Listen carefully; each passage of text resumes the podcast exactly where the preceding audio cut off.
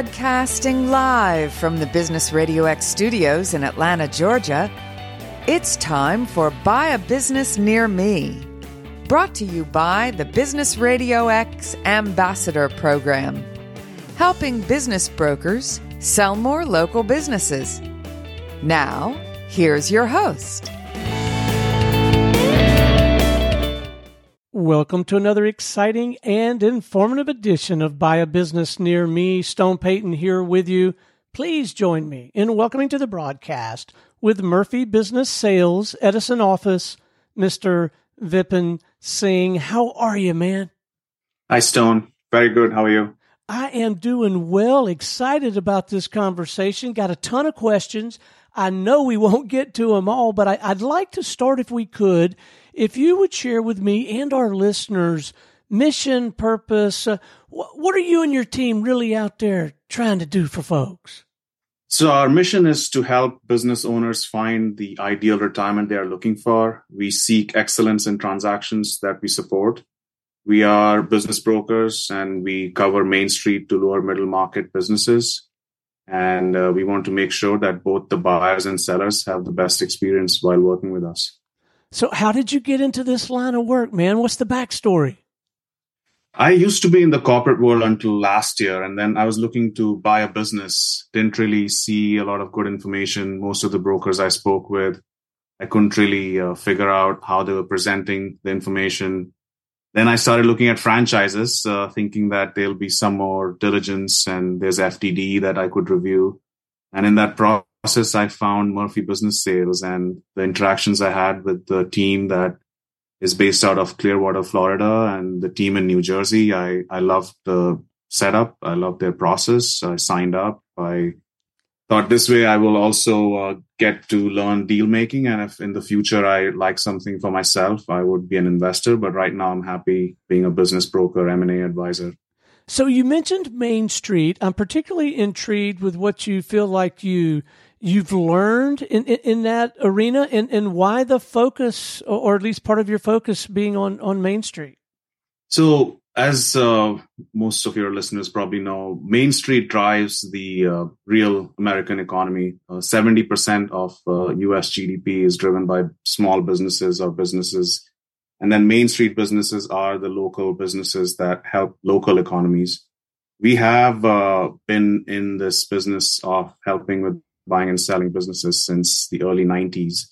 And uh, most of the volume that uh, comes through our marketing channels is Main Street businesses. We do go up to 20, 30, sometimes even more uh, millions of dollars, but uh, you know our average deal size is close to a million dollars, and that's uh, pretty much what we uh, see in the Main Street space. So let's talk a little bit about not only deal size but deal structure because these things can be crafted in a in a number of of different ways right? That's correct.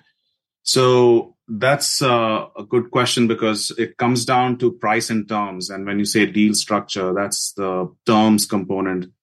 As sometimes business owners both buyers and sellers they kind of uh, focus too much on the price and forget that uh, there's a whole separate uh, area around deal structuring. And typically, what we see is that uh, a buyer brings to the table, say, around 10 to 20% down payment. Uh, there might be some amount of seller financing that the seller is uh, willing to take some of that uh, debt on their own uh, future balance sheet. And then there's a bank that typically is an SBA lender, SBA being the Small Business Administration, that guarantees the loan that a bank would underwrite. So most of our deals, we see that kind of a structure, but then there are also deals where the investor has enough capital, so they are able to bring in their own um, channel, sources of money. And then there would be other instances where the business is small and the buyer is able to buy it all cash. But I would say majority is done through an SBA loan and some seller financing and uh, the buyer bringing in some down payment. Well, it still sounds like a lot of moving parts to me, and, and, a, and a really strong case for teaming up with someone that has the the background, the expertise, the experience to help you navigate that that terrain. When you are working with first time buyers or sellers, do you run into, I'll call them myths, misconceptions, preconceived notions, assumptions that you kind of have to educate them and help them really understand what this world really entails?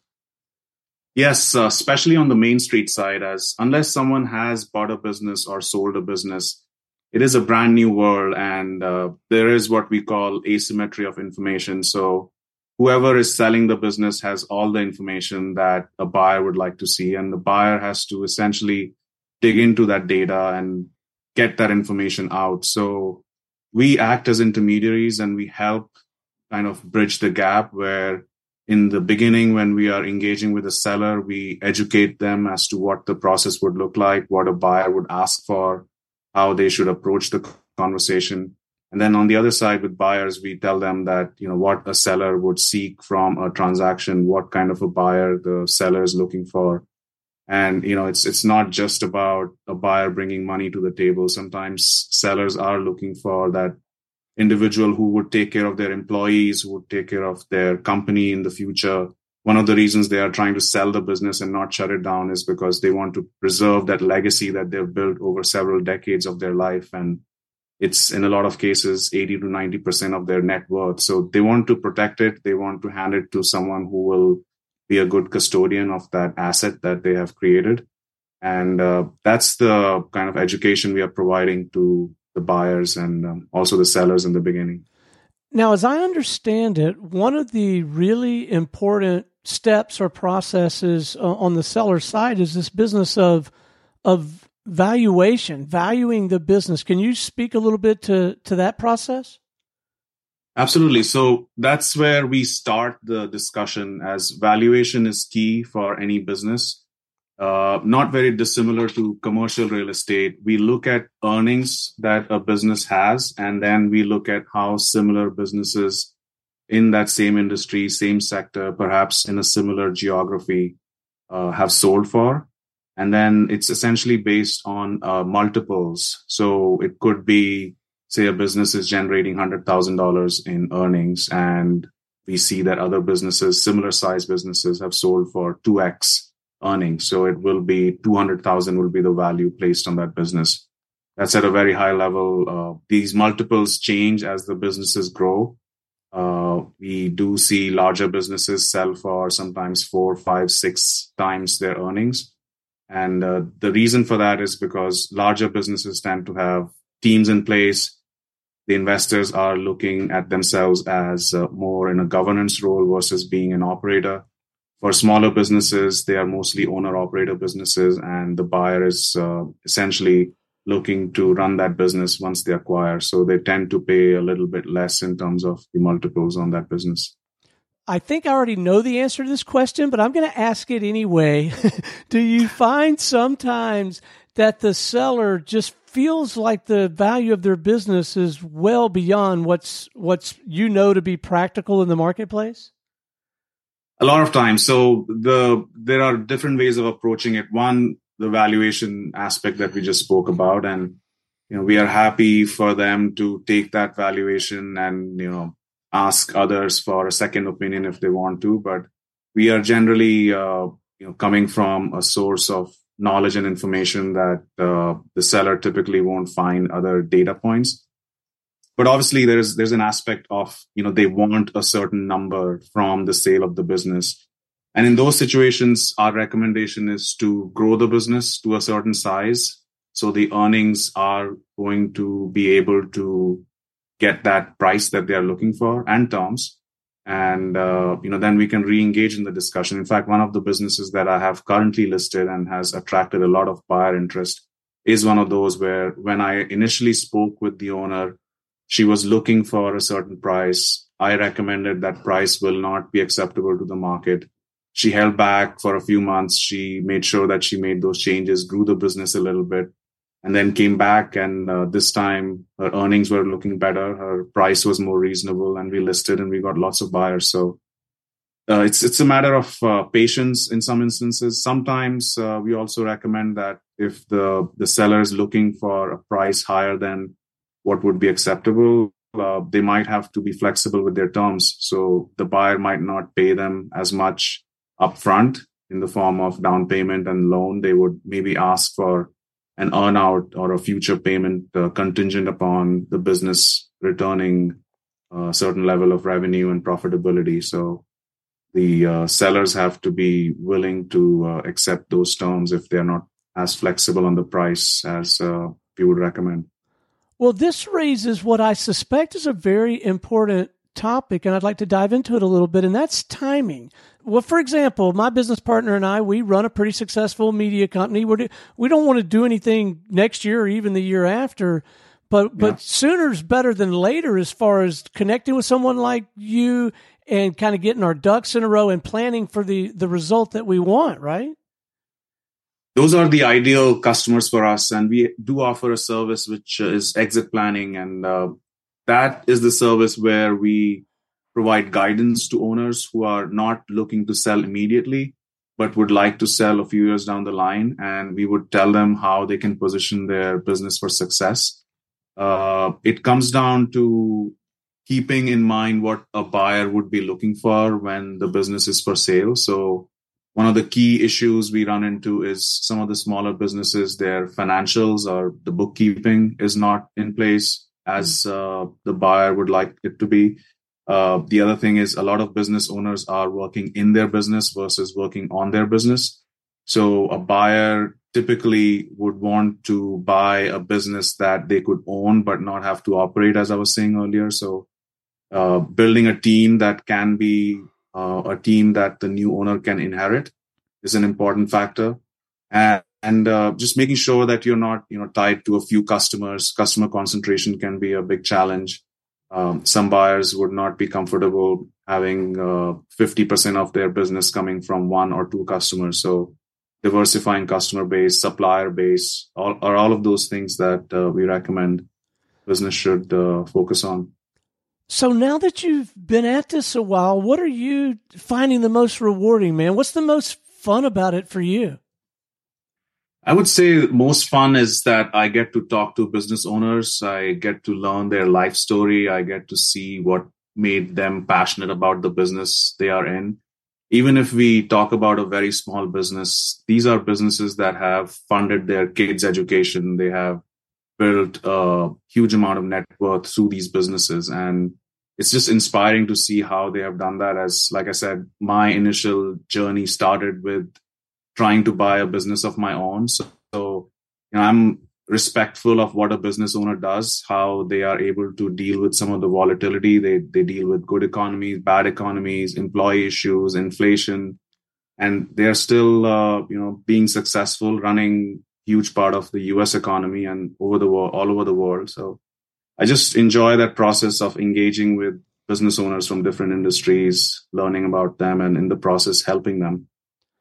So there's this activity, there's this experience, and I'm operating under the impression that, you know, structured process with some discipline and rigor to it and in terms of you helping me prepare and then ultimately sell my business.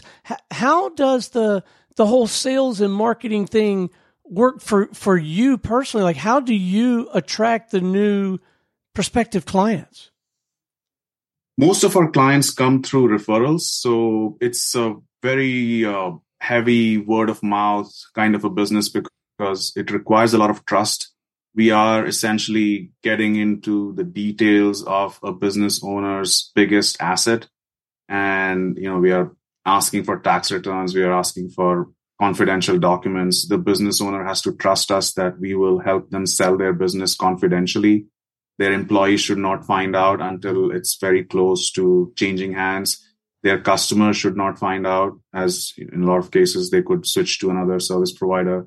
Their vendors and suppliers should not find out. So, confidentiality is a big um, requirement in terms of business sales and a huge difference from real estate sales. And in terms of our marketing, we, we make sure that when we are uh, closing a transaction, we are sharing that with our network. Uh, we do our local networking with networking groups like BNI, LeTip, uh, chambers of commerce. We participate in discussions with other business and industry associations. We are networking with CPAs, attorneys. So anyone who would be working closely with a business owner would be a great referral partner for us. So, have you had the benefit of one or more mentors to to help you in in this business along the way?